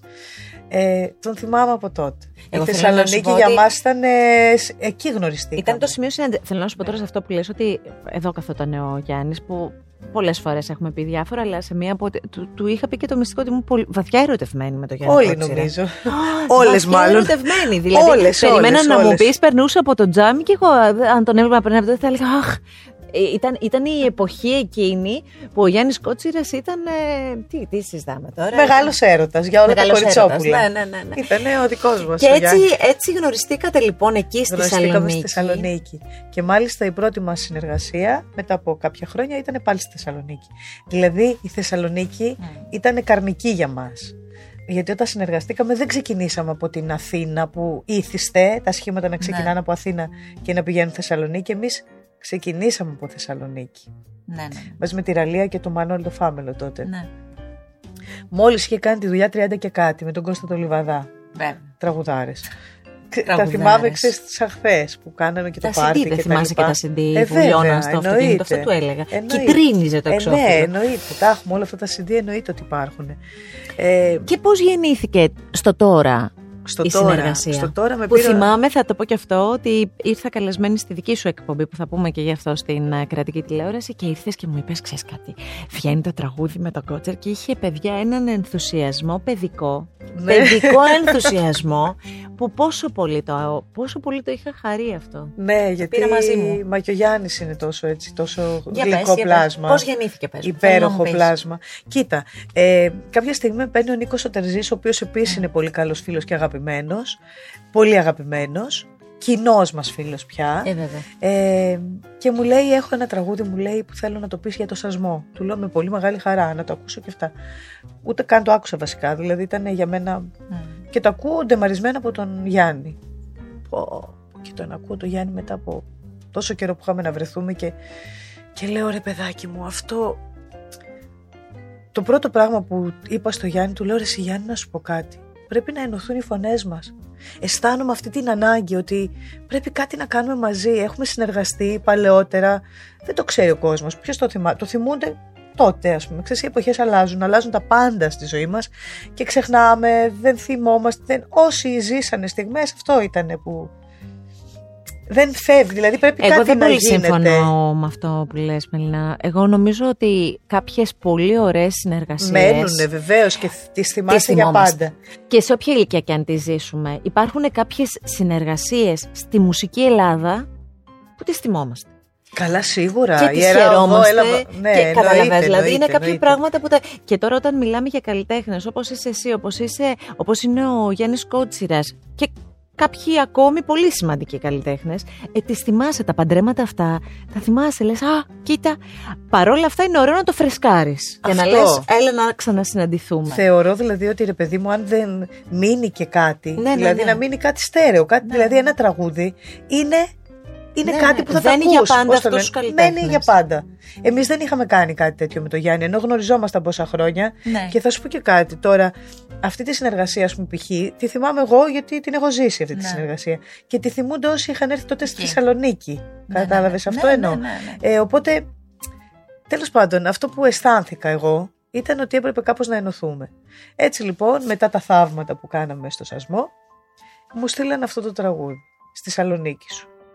Ε, μόλις το άκουσα συγκλονίστηκα, γιατί θεώρησα ότι ήταν πολύ καρμική αυτή η στιγμή. Μμ. Και όντως ήταν καρμική και για μένα και για το Γιάννη, που γνωριστήκαμε στη Θεσσαλονίκη και την αγαπάμε τη Θεσσαλονίκη πάρα πολύ, αλλά και για τον Νίκο Τερζή, που και αυτός έχει τη δική του ιστορία. Οπότε ήταν κάτι που έπρεπε να γίνει, που ήταν να γίνει. Δηλαδή. Είναι μια συνεργασία που αγαπώ πάρα πολύ. Αυτό το τραγούδι το αγαπώ πάρα πολύ στη Θεσσαλονίκη. Ε, μου θυμίζει τις στιγμές που έχουμε βιώσει παρέα, με τις παρέες μας τότε, με την ομάδα μας, με τα τραγούδια μας, με τον τρόπο που συνεργαστήκαμε, περάσαμε κα- μαγικά Χριστούγεννα εκεί, μαγικές γιορτές, πολύ ζεστές, πολύ ανθρώπινες, πολύ ε, δημιουργικές, δυνατές. Έχουμε πάει και στο Ισραήλ νομίζω με τον Γιάννη. Όσο φεύγεις τα τρελαίνομαι Ξεριζώνεις την καρδιά μου και πεθαίνω Όσο μένω υποκρίνομαι Είμαι κτίνος σε ένα σίδερο πεμένο Και κάπως έτσι έμεινε και η συνεργασία μας στο... Η συνεργασία. Τώρα, μεγάλο κεφάλαιο. Η συνεργασία με τη μοναδική γλυκερία. Που αυτή η συνεργασία, αν κρίνω και από το διάστημα που δουλεύετε μαζί, σημαίνει ότι έχει και αυτή βαθιά ανθρώπινο χαρακτήρα, όχι μόνο καλλιτεχνικό. Γιατί δεν γίνεται να συνυπάρχεις με έναν άνθρωπο για τόσο μεγάλο διάστημα σε περιοδίες, στα μαγαζιά που δουλεύεις, χωρίς να έχεις δεθεί με αυτόν τον άνθρωπο και χωρίς η ανάσα σου να συνδυάζεται με την ανάσα του. Καταρχάς να σου πω εντελώς παιδικά θέλω να μου πεις πώς είναι να θαυμάζεις από πάντα τη γλυκερία και να δουλεύεις με τη γλυκερία. Ας ξεκινήσουμε από τα, τα βασικά. Κοίτα τώρα μου μιλάς για έναν άνθρωπο που τον αγαπώ τόσο πολύ και που με αγαπά τόσο πολύ. είναι ναι, πολύ ναι, αμοιβαίο. Ε, η γλυκερία για μένα είναι η φωνή ε, κάθε Κυριακή στο χωριό μου καταρχάς. Έτσι ξεκίνησε ο έρωτάς μου με τη φωνή της. Κάθε Κυριακή ακούγαμε την όμορφη νύχτα. Εμένα αυτό πέρασε στο DNA μου βεβαίως. Όταν την πρωτοείδα λοιπόν στην Αθήνα, μία φορά, λέω Θεέ μου η γλυκερία. Καταρχάς είχε και την ένωση μαζί με τον Νίκο Παπάζογλου που ήταν Ναι. η μεγάλη μου αγάπη και για μένα ήταν πάρα πολύ σημαντικό αυτό. Δηλαδή ήταν οι ήρωές μου να το πω Ναι, σε εισαγωγικά. Όταν λοιπόν γνωριστήκαμε πια, κάναμε, συνεργαστήκαμε για πρώτη φορά, δεν θυμάμαι πού, γιατί έχουμε συνεργαστεί άπειρες φορές Πολλές φορές, και ναι. πολλά χρόνια. Έχουμε συνεργαστεί καταρχάς με τον Δημήτρη Μητροπάνο και τον, ε, τον Στέλιο Διονυσίου. Ο Στέλιος Διονυσίου, ο Δημήτρης Μητροπάνος, η Γλυκερία και εγώ στο, σε ένα χώρο εδώ της Αθήνας. Ήταν η πρώτη μας μεγάλη συνεργασία νομίζω. Μετά συνεργαστήκαμε μαζί με τον Νικολόπουλο, τον Καραφώτη στην αρχή και μετά είχε έρθει ο Ηλιανός μαζί μας, ο Γιώργος και η Γλυκερία. Μετά κάναμε κάποια πράγματα, έχουμε κάνει πολλές συνεργασίες με την Γλυκερία. Αλλά τώρα είναι αλλιώς. Τώρα είναι τελείως διαφορετικά. Όλες αυτές όμως οι συνεργασίες μας δένανε, σιγά σιγά μας δένανε. Για μένα η Γλυκερία είναι ένα πολύ μεγάλο κεφάλαιο της ζωής μου. Είναι ένας άνθρωπος που αγαπάω πάρα πολύ, Τι αγαπάς πιο πολύ στην που γλυκερία; θαυμάζω πάρα πολύ. Τι αγαπάς πιο πολύ που στην γλυκερία; συγκινούμε πάρα πολύ Ναι. στην Γλυκερία. Καταρχάς είναι μια τεράστια τραγουδίστρια. Τεράστια Ναι. τραγουδίστρια. Ε, είναι ένας πολύ απλός άνθρωπος. Δεν έχει τίποτα επιτιδευμένο πάνω του. Είναι, έχει μια αληθινή ψυχή και αυτό το θαυμάζω πάρα πολύ. Πάρα πολύ. Έχουμε πολύ ειλικρινή σχέση με την Γλυκερία. Μιλάμε για τα πάντα, σχεδόν για τα πάντα. Μοιραζόμαστε πάρα πολύ τις απόψεις μας για τα... Μας ενώνουν πνευματικά, Αναζητήσεις δικές πνευματικές σας. αναζητήσεις. Ασχολούμαστε πάρα πολύ και με τα μεταφυσικά και οι δύο. Έχουμε πάρα πολλά κοινά. Τώρα που είσαστε Αυτό τα, τις δένουνε. βραδιές σας μαζί πώς είναι Α, έτσι; καλά, μαγικά. Μαγικά. Είμαι σίγουρη δηλαδή. Σας έχω δει, σας έχω ξαναδεί. Μέχρι και εκεί που του Μεγάρου έχω δει με εσάς, Α, με τα ναι, άσπρα είχαμε σας αυτά, τα ξεκινήσει με τα θυμάμαι. λευκά μας, ναι. Και ξέρω ότι, ότι γίνεται κάτι πολύ, πολύ μαγικό. Πάμε μαζί από την αρχή, λεγόταν αυτή Ναι, η παράσταση. Γίνεται κάτι πολύ μαγικό. Ναι, καταρχάς δένουν πάρα πολύ οι φωνές μας. Καμιά φορά, ας πούμε, ακούω και λέω τώρα πια είμαι εγώ ή η γλυκερία. Είναι δηλαδή τόσο πολύ έχουμε ενωθεί, ας πούμε. Είναι πολύ σημαντικό αυτό να συνεργάζεσαι με. Γιατί και η ομάδα είναι πολλά χρόνια με τους Βέβαια. οποίους έχω δέσει και εγώ απίστευτα. Και ο Χάρης Μακρύς που είναι μαζί μας είναι ένα υπέροχο πλάσμα το Εξαιρετικό. οποίο έχει συντονιστεί άψογα. Έχουμε κάνει μια πολύ δυνατή ομάδα. Η γλυκερία είναι ωραία παρέα για να φύγεις στην Αυστραλία, ας πούμε. Ω, καλά δεν το συζητάω. Γιατί και αυτά τα Αυστραλία, να ταξίδια. πας στην Αμερική, Ναι, να πας ναι. παντού. Όπου Ναι, έχουμε ναι. πάει Να είναι ταξιδέψεις. μαγική. Ε, Βασικά έχουμε γυρίσει όλο τον κόσμο και τώρα το Μάιο θα πάμε και στην Γερμανία, θα πάμε και Σουηδία, θα πάμε και στη Ζηρίχη και στο Άμστερνταμ. Τι ωραία. Δηλαδή αυτά μας μένουν. Τώρα είμαστε στο Γιάννη Μουσικό Θέατρο, θα είμαστε μέχρι το τέλος, τέλος Φλεβάρι. Μμ. Και μετά θα πάμε το Μάιο κάποιες μέρες, θα πάμε να κάνουμε και τις τελευταίες έτσι, τελευταίες, δεν θα το έλεγα, δεν, θα, δεν νομίζω ότι θα σταματήσουμε ποτέ να, να βρισκόμαστε με την κλικερία. Ναι. Δηλαδή Να πάρετε είναι μια ανάσα απλώς και συνεχίζετε. επί Μια της ουσίας. ανάσα. Τώρα θέλω να σου πω το εξής που σε ακούω να τα λες Νομίζω αυτά. λέω λίγα για την κλικερία, ξέρεις κάτι, δεν είναι, δεν, δεν, τι να σου πω τώρα. Τα είναι- ματάκια σου όμως τα είναι λένε η γλύκα μου. περισσότερα και εγώ τα βλέπω. Θέλω όμως να πω το εξής. Πρέπει να είναι. Πρέπει να νιώθεις μέσα σου. Δεν ξέρω. Ευλογημένη. Γιατί το λέω αυτό. Τα βράδια σου με την κλικερία. Τηλεοπτικά με τον Χρήστο Νικολόπουλο. Την πίτρια της εποχής μας, Τη τη Λίνα Λίνα Νικολακοπούλου, Νικολακοπούλου, βεβαίως. τον α, Κώστα τον Παλακούτη, Κώστα Παλακούτη, ιστορικό ερευνητή. Wikipedia μόνος του, μια Ναι, ναι, δεν εγκυκλοπαίδεια υπάρχει. δικός του. Θέλω να πω ότι βρίσκεσαι τραγούδι με τον Κότσιρα, τα αξίζεις όλα.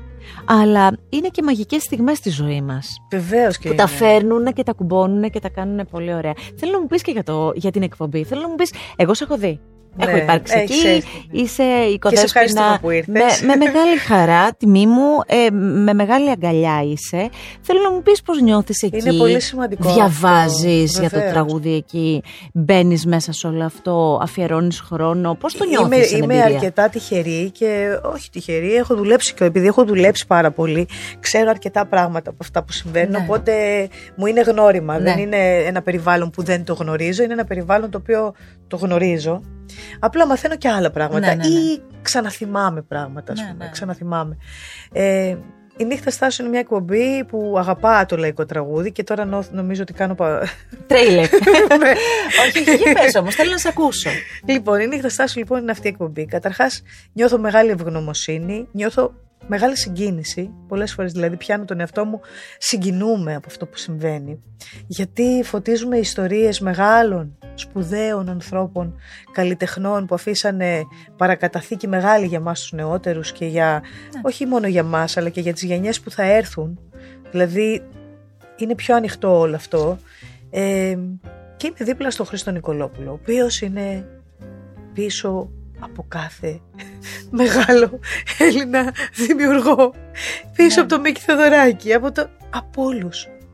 Είναι απίστευτο αυτό που μαθαίνω για τον Χρήστο. Από τον Παπαϊωάννου που ήταν η πρώτη του, η πρώτη του επαφή ας πούμε, που έπαιζε με τον Γιάννη Παπαϊωάννου. Ε, έχει για κάθε τι, για τη Λίτσα Διαμάντη, για κάθε, για κάθε καλλιτέχνη έχει να μας πει μια ιστορία. Να μην σου πω για τον Γιώργο Νταλάρα, να μην σου πω για την Ελένη Βιτάλη, να μην σου πω για την Γλυκέ, για όλο. Είναι ένας καλλιτέχνης ο οποίος επίσης σ- συγκλονιστικό αυτό, έχει μια τέτοια απλότητα και μια τέτοια ε, αμεσότητα που, που εμένα με συγκλονίζει. Γιατί θεωρώ ότι όσο μεγάλος καλλιτέχνης είσαι, τόσο πιο απλός άνθρωπος είσαι. Είσαι κανονικός άνθρωπος, βρε παιδί μου, αυτό. Αυτό μ, και θα πιαστώ από αυτό για να μου πεις την άποψή σου γι' αυτό γιατί έχεις περάσει από το πλάι πολύ σημαντικών καλλιτεχνών και δημιουργών και ανθρώπων και, και συνεχίζεις την πορεία σου. Ισχύει πάντα; Όχι. Δεν, θα- και εγώ πολλές φορές λέω ρε παιδί μου αυτός με αυτή την καριέρα ακούω ιστορίες. Πάντα χαίρομαι με τις καλές ιστορίες που ακούω και σε ιστορίες που ακούω που είναι πιο ζώρικες και πιο γκρίζες. Λέω τώρα τι ανάγκη έχει ένας τόσο μεγάλος δημιουργός ας πούμε; Για παράδειγμα να μην δίνει χώρο σε νέους ανθρώπους. Μα αφού είναι διαφορετικά μεγέθη. Δεν συγκρίνονται. Να μην είναι γενναιόδωρος. Θέλω να πω, είναι ωραίο όταν βλέπεις καλλιτέχνες σημαντικούς να είναι γενναιόδωροι. Ναι, βεβαίως. Και είναι και σπουδαίο και νομίζω ότι... Ε, Κοίτα, εγώ τώρα είμαι και άνθρωπος που έχω συνεργαστεί με πάρα πολλούς καλλιτέχνες και πολύ μεγάλους και σπουδαίους καλλιτέχνες, με τη Δήμητρα Γαλάνη, την Ελευθερία Ρβανιτάκη, με όλους έτσι. Και από όλους έχω πάρει κάτι. Ε, ε, νιώθω ότι όλοι αυτοί οι άνθρωποι που έχω συνεργαστεί είχαν μια γενεοδορία φυσική. Ε, τους έβγαινε φυσικά, Ναι, ναι, γιατί ναι. ένας άνθρωπος που ξέρει ποιος είναι δεν έχει κάτι να αποδείξει κάποιον. Δηλαδή ξέρει ποιος είναι και κάνει αυτό το μοίρασμα. Μια συνεργασία είναι ένα μοίρασμα, είναι μια ανταλλαγή απόψεων, μια ανταλλαγή ενέργειας. Εμείς με την κλικερία απλά κοιταζόμαστε και αλλάζουν οι φωνές μας. Δηλαδή πηγαίνει πρώτη, πάω δεύτερη φυσικά. Πάει δεύτερη, πάω πρώτη φυσικά. Γίνονται αυτά Ναι, τα ναι, πράγματα ναι, πια. ναι, ναι. Είναι, στο- είναι στον αυτόματο. Χωρίς ανάλυση. δηλαδή δεν κοιταζόμαστε και μία ματιά μας λέει πάρα πολλά πράγματα. Ναι, ναι. Είμαστε εκεί μία για την άλλη. Στηρίζουμε μία την- για την άλλη ουσιαστικά. Μοιραζόμαστε το συνέστημά μας. Και συγκινούμαστε και οι δύο από το συνέστημα που δίνει μία στην άλλη και αυτό που. Αυτό όλο λοιπόν. Και έχουμε ένα κοινό πράγμα. Έχουμε μία κοινή συνισταμένη. Θέλουμε ο κόσμος να περνάει καλά. Θέλουμε ο κόσμος να φύγει από εκεί ξαλαφρωμένος. Θέλουμε ο κόσμος να χορέψει. Ναι, δεν είναι κακό. Να, να, να εκτονώσει Να εκφραστεί με να, κάποιον τρόπο. να εκτονώσει ό,τι έχει μαζέψει από τη μέρα του και να φύγει από εκεί πιο, πώς το λένε, να πάρει κάτι ουσιαστικό, να του Ναι, δώσουμε ναι. κάτι στην ψυχή του. Ε, μ, Αυτά. Ολοκληρώνοντας. Με πήρε το συνέστημα. Όχι, ε, είπες λέξεις που αγαπάω πάρα πολύ σε αυτό το podcast, art podcast, όπως η λέξη μοίρασμα. Μοίρασμα, μοιράζομαι. Αυτή, αυτή είναι, γι' αυτό έχει γίνει αυτό. Ε, μ, θέλω ολοκληρώνοντας να μου πεις το εξής.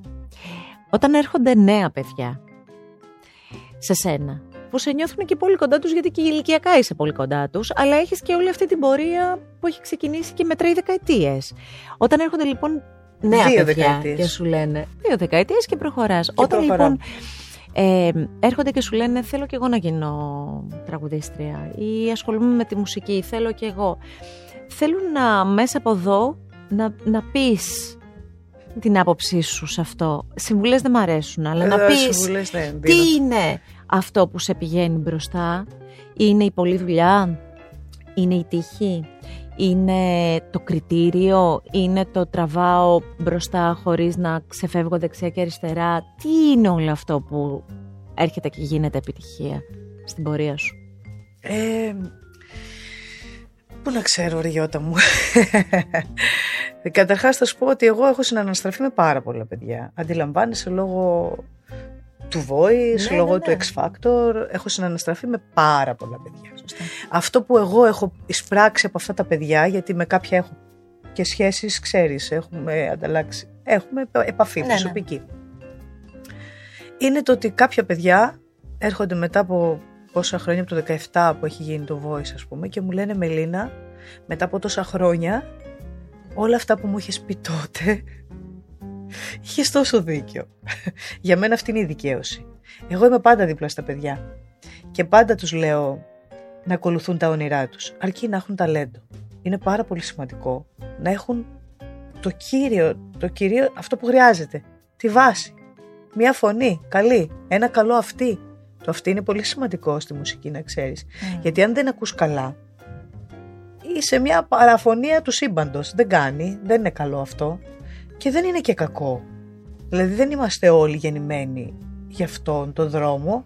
Αυτός είναι ένας δρόμος ο οποίος απαιτεί πάρα πολύ δουλειά βεβαίως, πολύ μόχθο, πολλές αγωνίες, ανεβοκατεβάσματα, όμως η τέχνη είναι κάτι πολύ, είναι δηλαδή κάτι πολύ πιο μεγάλο από αυτό το «Α, τραγουδάω». Είναι κάτι πιο μεγάλο, είναι παντού. Για μένα όλα είναι τέχνη. Όλα είναι υπό το πρίσμα της τέχνης. Δηλαδή όλα τα πράγματα άμα δεις έχουν τέχνη μέσα τους και συμβαίνουν.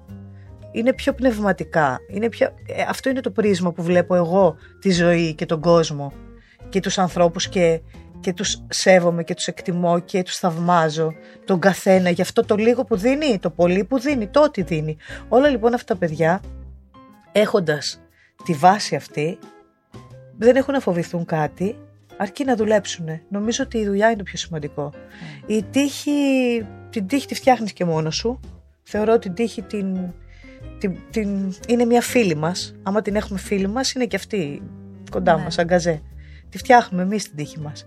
Δηλαδή είναι το μυαλό μας, από εκεί ξεκινάνε όλα. Είναι το πώς σκεφτόμαστε, είναι το ποια είναι τα όνειρά μας, πώς, πώς εσύ ας πούμε αντιλαμβάνεσαι τη ζωή. Η ζωή είναι ένα πολύ όμορφο θαύμα που ζούμε. Με τα πάνω της, με τα κάτω της, με τα αριστερά, με τα δεξιά. Όλα αυτά είναι ομορφιές της ζωής. Έτσι θα κλείσουμε αυτή τη συνάντηση. Μ' άρεσαν πάρα πολύ όπως τα είπες. Ακριβώς όπως τα είπες. Πολύ σε ευχαριστώ που ήρθες. Και εγώ σε ευχαριστώ. Πολύ Γιώτα σε μου. ευχαριστώ για το δικό μας μοίρασμα. Και εγώ σε ευχαριστώ. Τώρα είναι λίγο το ακούγονται τυπικά, αλλά μ, σ' αγαπώ, σε, μα- πορευόμαστε μαζί, κάνουμε τις πλάκες μας μαζί, έχουμε πολλά, πολλά που λέμε. Ε, να είσαι πάντα δημιουργική, να είσαι ήρεμη και γλυκιά όπως είσαι, που είναι και φάση της ζωής μας αυτές, οπότε αν αυτή η φάση σου είναι αυτή η ήρεμη και γλυκιά και η ωραία, συνέχισε την σου πάει πάρα πολύ, να πηγαίνουν όλα πολύ καλά σου εύχομαι. Εγώ θα ευχηθώ να έχουμε την υγεία μας, να είμαστε υγιείς Ναι. Ε, και πνευματικά και σωματικά και νοητικά και να συνεχίζουμε να προχωράμε στο δρόμο μας αυτό. Και να ανταμώνουμε, να γελάμε, να Και ξεπαντώνουμε. να λέμε τα δικά μας. λοιπόν, αυτό το Σε ευχαριστώ επεισόδιο. Εγώ πολύ. Αυτό το επεισόδιο με τη Μελίνα Ασλανίδου μπορείτε να το ακούσετε κλικάροντας στο artpodcast.gr ή μπαίνοντας σε όποια από τις δημοφιλείς πλατφόρμες επιλέγετε εσείς για να ακούσετε podcast. Άκου την τέχνη. Art Podcast. Με τη Γιώτα Τσιμπρικίδου.